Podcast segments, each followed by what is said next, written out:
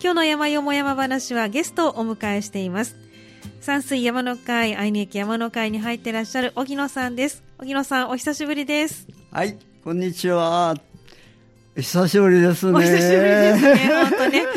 2ヶ月ぶりにスタジオに来ていただきましねた。スタジオでお話できるって嬉しいです。ね、そうですね、はいやっぱりね、電話ですとなかなか難しいところもたくさんあったかと思います。はい。はい、本当にあの、荻野さんはあの、以前お電話つないだ時は、近所の山に健康維持のためはにい裏山登っですてねね、いらっしゃるとおっしゃってましたけれども、 山解禁はいつ荻野さんされたんですか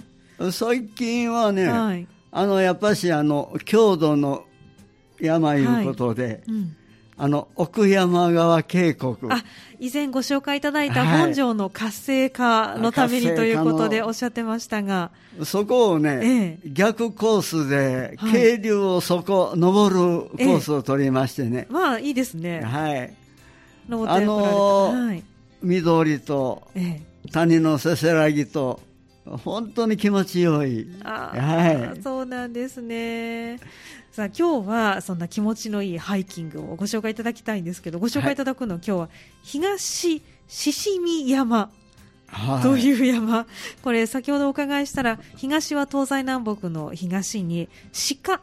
動物の鹿はい、が見る山と書いて、これ獅子見と読むんですね。そうなんですよ、ね、珍しい名前これ誕生山系でね誕生山系の山はいなんですね今回はこれはあの山水山の会で、そうなはんいで、す、行ってこられたということで、ではまずはあのコースの概要からお聞はいわかりまきしたしたいと思います、もう山水街もしばらくねえ山登れませんでえしたやはりお休みだったんですね、はいはいもう3ヶ月か4ヶ月ぶりの、は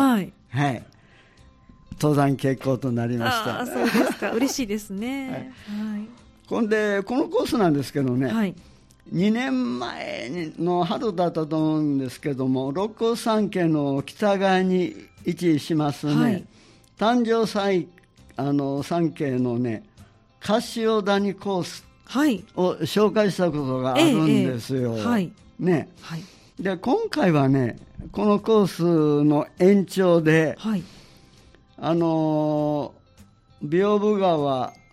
右股谷からね、はい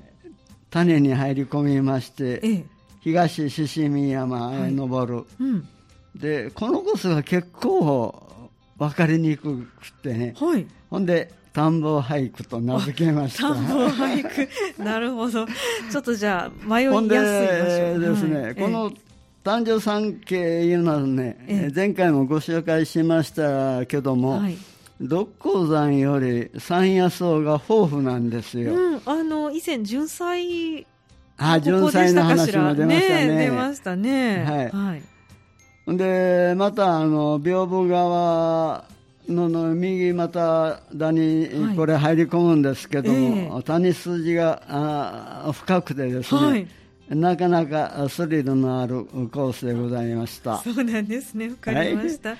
さあではここでね、はいはいえ誕生三景のあの概要だけちょっとあはいお話ししたいと思うんですけども、はいお願いしますで一般的にはねあの誕生三景ご存知ののない方が多いんですねそうですねやっぱり六甲さんの方が六甲山メジャーですもんね、でねえー六甲山の北側に位置する山脈なんですけども、はいやはり重層路がございましてですね、えーっと新鉄の岡場駅からですね、愛南駅までのね、はいえー27キロはいがあるんですねう、んでこれはね六甲全山コースの約半う分んの距離ですがですね、はいえーやっぱり秘境ありですね、おー それから山野草あり、はいで歴史的にもね、えー興味深い山なんですよ。うんそうなんです、でね、ちなみにね、この誕生山系の一番高いところははいね、はい、お稚児さんって稚児という字やのねはい稚児山いうのがあるんですけども、はい、おちごさんのなんかお墓があったというお話を以前確かしていたそうだいでたよすうなね気がしこますれが、はね、はい、えー豊臣秀吉が別所長春と戦った時にうね、ん、ここの、あのーお寺がはい、別所側に着いたんですね、ほんで、この寺が焼きは払われましてですね、えー、千郷さんに大きな犠牲が出たというところから、こういう名前の付けられた山はなんい、です地ね。号がバカ山とはいいう名前、ここが最高峰。最高でになるんです596メあートル。そんなに高くない600メートルいかないんねで高くないですね六甲山よりもね比べるとだいぶ低いですね、それがもう一つはね、はもう皆さんで、えー知っておられる名の通ってる山言いますとね、うん大釈天、はい大釈山というん帝ですか釈ね。山、はい、帝はい釈天の帝釈とそのまま書くとそうですねいうことですね、帝釈山。えー、と平の清盛がね、福原に都を開いて、は、はいいはいはい、ほんで比叡山に見立ててね、うん眺めた山愛した山がこの大釈山ですうねーん本当でも歴史のロマンのある山でほすんでね。今回登った山、はい、東獅子山で東すね清山、はい、これが500あ553メート五ル百五十三メーター。といううん、山名でございます はい、わかりました。いろんな山がこのね重走路の中にあるということはいはいはいですね。で今回は山水山の会で行かれたということなんですけれども、いつ行かれたんでしょうか。これがね6月の10日なんです6月の10日というと先週ですけれどもちょうど梅雨入りした日そうですよねかなり雨が降った記憶があるんですがそう梅雨入りの宣言になった日なんですよですよねお昼頃に確か宣言がありましたけれどもそんな日に行かれたんですね朝起きますとね、えええー日差しもあり、はいね、青空も覗いそうとったんですよ。ねえええ天気予報じゃで、あのその状況の中で雨だ、は雨だ言ってるんです。えうんうんでも結構降りましたでしょう帰り振られましあた。ーねそうですよね夕方ぐらいからねだいぶ雨の量が多かったような気がしますがそこで、はい、えー大雨対策としてはね、うんあのグアテックスの、うんあのセパレートタイプの雨具。はいで、小雨の時はね、えええー傘と折りたたみ傘とポンチョという対応をしてね、はい万全の体制で行ってきました。 さすがですね。 そうなんですね。あの、コロナのね、外出規制があったので、本当久しぶりとおっしゃってましたけど、メンバーはたくさん来られたんですかところがえね、えやっぱりこういう状況下ですし、うんお天気がお天気でしょそうですね。雨が降るといえう、それで結果的にはね、うん男性が3名、はい女性2名はい。のいう精鋭部隊で、そうなんです。まあでもね、日本参加会が一応5名以内のパーティーでということを推奨してますので、ちょうどいい人数だったと。そうなんですね、いようことですよ ね。はいわかりました。では、あの、実際に行かれた、えっ、と、コースの前にですね、えーアクセスですね。そうですはい、ね、場所はどのあたりかこれらスターはトでしょう。ね、はい、あのー神戸電鉄はい三大駅、はい、ね、から、だいたいね、時間的に言いますと、これ82分、22分に乗ったんですね。えで、大池駅まで行くんですえね。はい、はい。何分ぐらいかかほるんんですで、か。これは着いたのが8時50分。うんはい。はい、まあ三十分程度で。そうですうよん、。近いですね、三だからね。はい、で、帰りはね、え港谷降りるコースを想定しとったんですけえ、ども、はい、このコースは味気ないということで、急遽変更しましてええね、また、お大池の方に池駅からね、はい乗って三度にあ、駅に帰って帰ってくこるられたということもなうんですね。時間的にはね、はい、お大池駅がだいたい15時26分に乗ったということで、はい。はいじゃあちょうどいい時間に帰ってこられた、はいということですね。ねえはい。ではコースをお願いします。あコースですね、はいこれはね大池駅はいそれからあの天井辻というところ天下お辻ねですかね。天下辻。あ天下筋ですね。はい。天下筋ですね、はい、ここはあの起点になる場所ですかね、この単勝山あ系そ行うかれでするよとき分にね、以岐前点も、ねはい、ご紹介いただきました。ははいい、で丹上重曹楼に入りましてね、で例のあの柏谷池、ははいいでこのコースはね、ええあの花の道ですねうん山野草そうなんですのああ、いいですね。ははいい。で今回はあの柿の葉草の最盛期ですから、うんこれが狙いでしたはい。はいで柏谷池からですね、はいこっからがねええ山登りになるんですよ、はい、ここから山登り。はい、ほんで黒越えあ黒甲越えはい。六個の甲ですねはい。黒い U 字に黒甲越えからあの、屏風川右股谷って、はいここっから谷筋谷に筋入にるん入でっすて、ねはい。ほんで大日地蔵うん。というところまではい。下りまして、はいそこからまた上りで、はい、ここから登り。はい、東獅子山うん。を極めるはい。でこっからはね、ええ結構あの道が開けてましてですね、はい。あの西獅子見山はい。 を通り抜けて、うなぎの手池 面白い名前がいっぱいありますここが投げ出てくるんですね。ねすごい。 面白いでしょ、は面白いですね。ほんであの誕生三景あはい。丹景の重曹路、はい、ここに戻ってくるわけで戻っすね。てきてはい。天下筋から大池とはい。いうコースをたどりまして、はい。約ねこのコースで14キロ結構ありますね。あるでしょう、うん結構歩きましたよ、ね、そうですよね。ははいい。だから5時間ぐらいかかりましたね、そうなんですね。周回コースでおよそ14キロということなんですね。はい、はい、ではあの見どころもご紹介いただきたいと思いますが、はい、でまずね、えー大池駅ですか、はい降りましてこれあの踏切を渡って、はい北に道を取るんですね、はい、で左手に大池商店交流寺というはいお寺、これ前回も紹ね、そう介でしすてね、るごんで紹す介けいどたねだきました。ははいい、あの本尊がね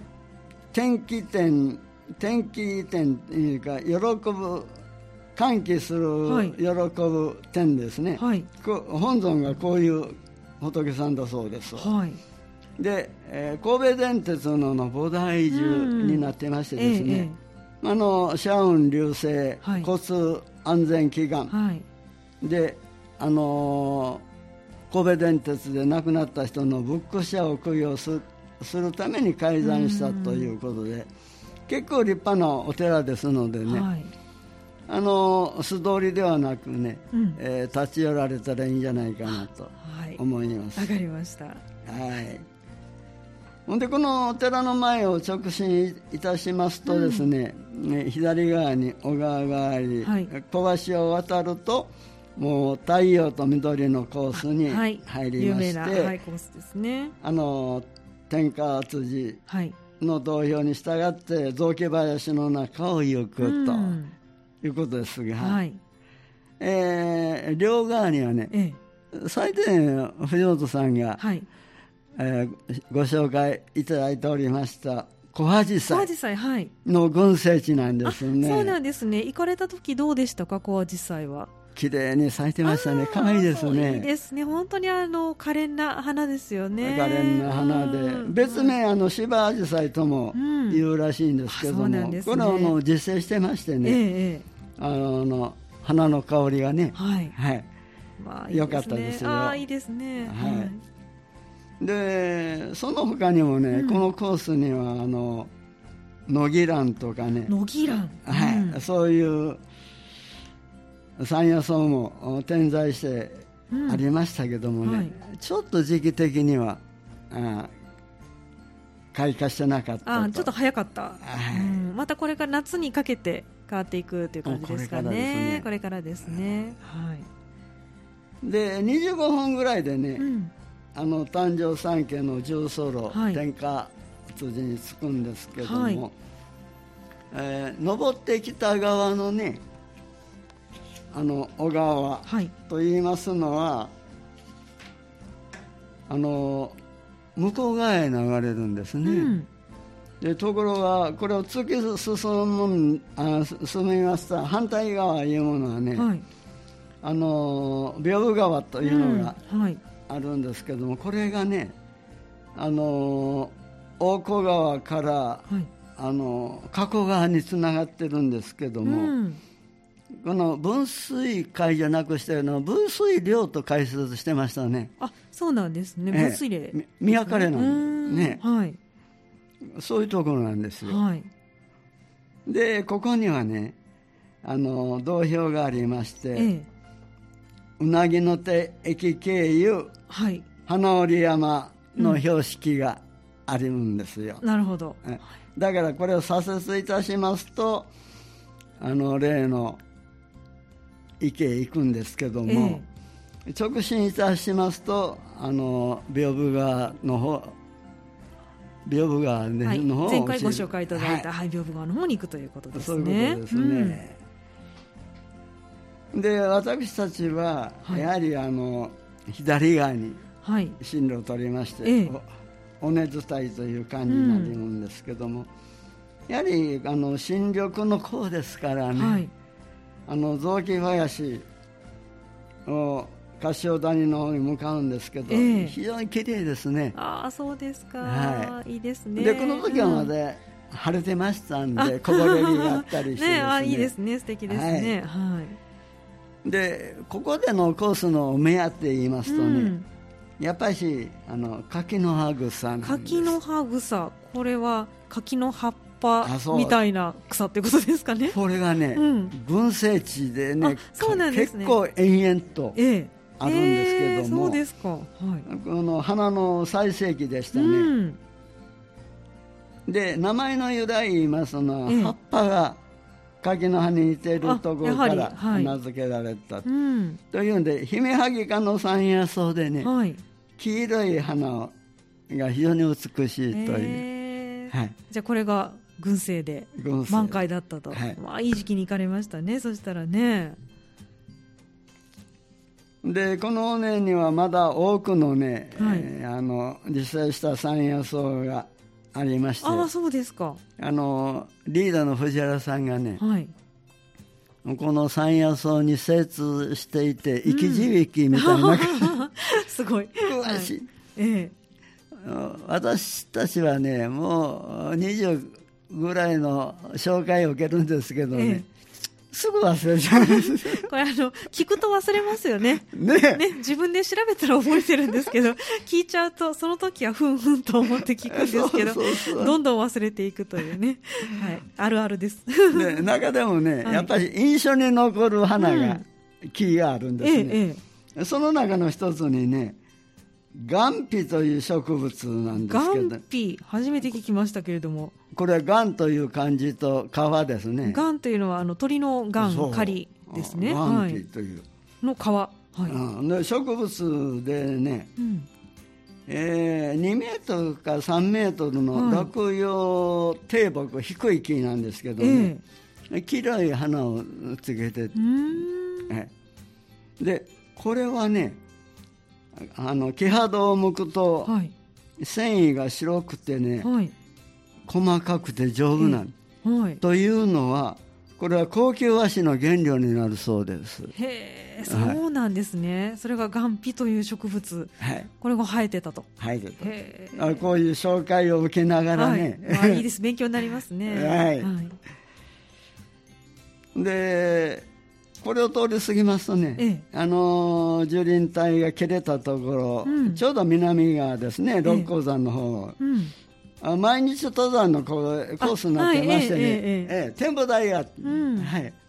いやここはやっぱし六甲山系が一望できるところなんですけどいいも場所ですねやはりあのボックスが置いてありましてね、えええー登山記録はを収められるようになったんです、うんこれはな来まこしうたいうよこととはこいうこだけけじゃなくしてね、ええええ肉さやなとかそう六です甲ね山系とか、ええありますねいいろいろね、うん京都トレイクの中にもありますし、はい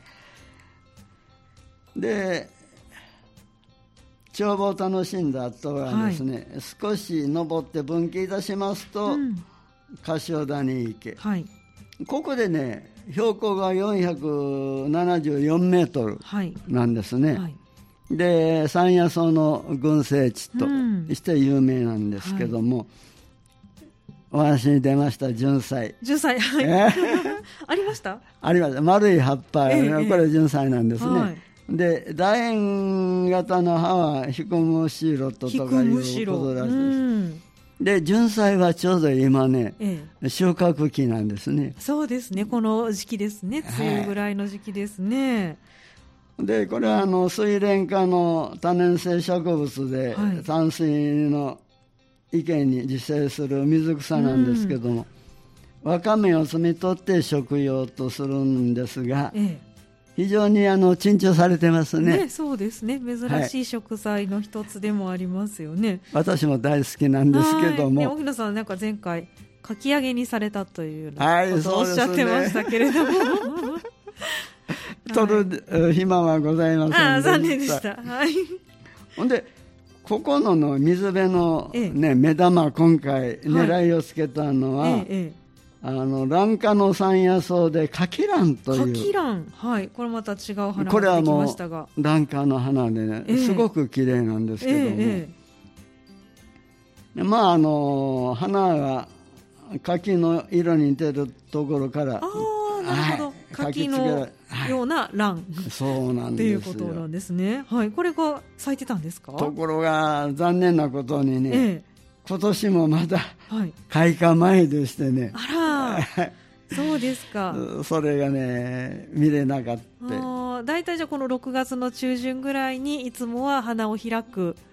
これがね、うん、えー調べますので6、7、8と書いてあるんですね開結構花牡時期蠣はが長いんですあね長いんです、うんだから6月はちょっと早いんですねなるほどじゃあ7月に行った方がもしかしたらそうなんですよいいかもしれないということですね、はいえー、かきらほんでねはい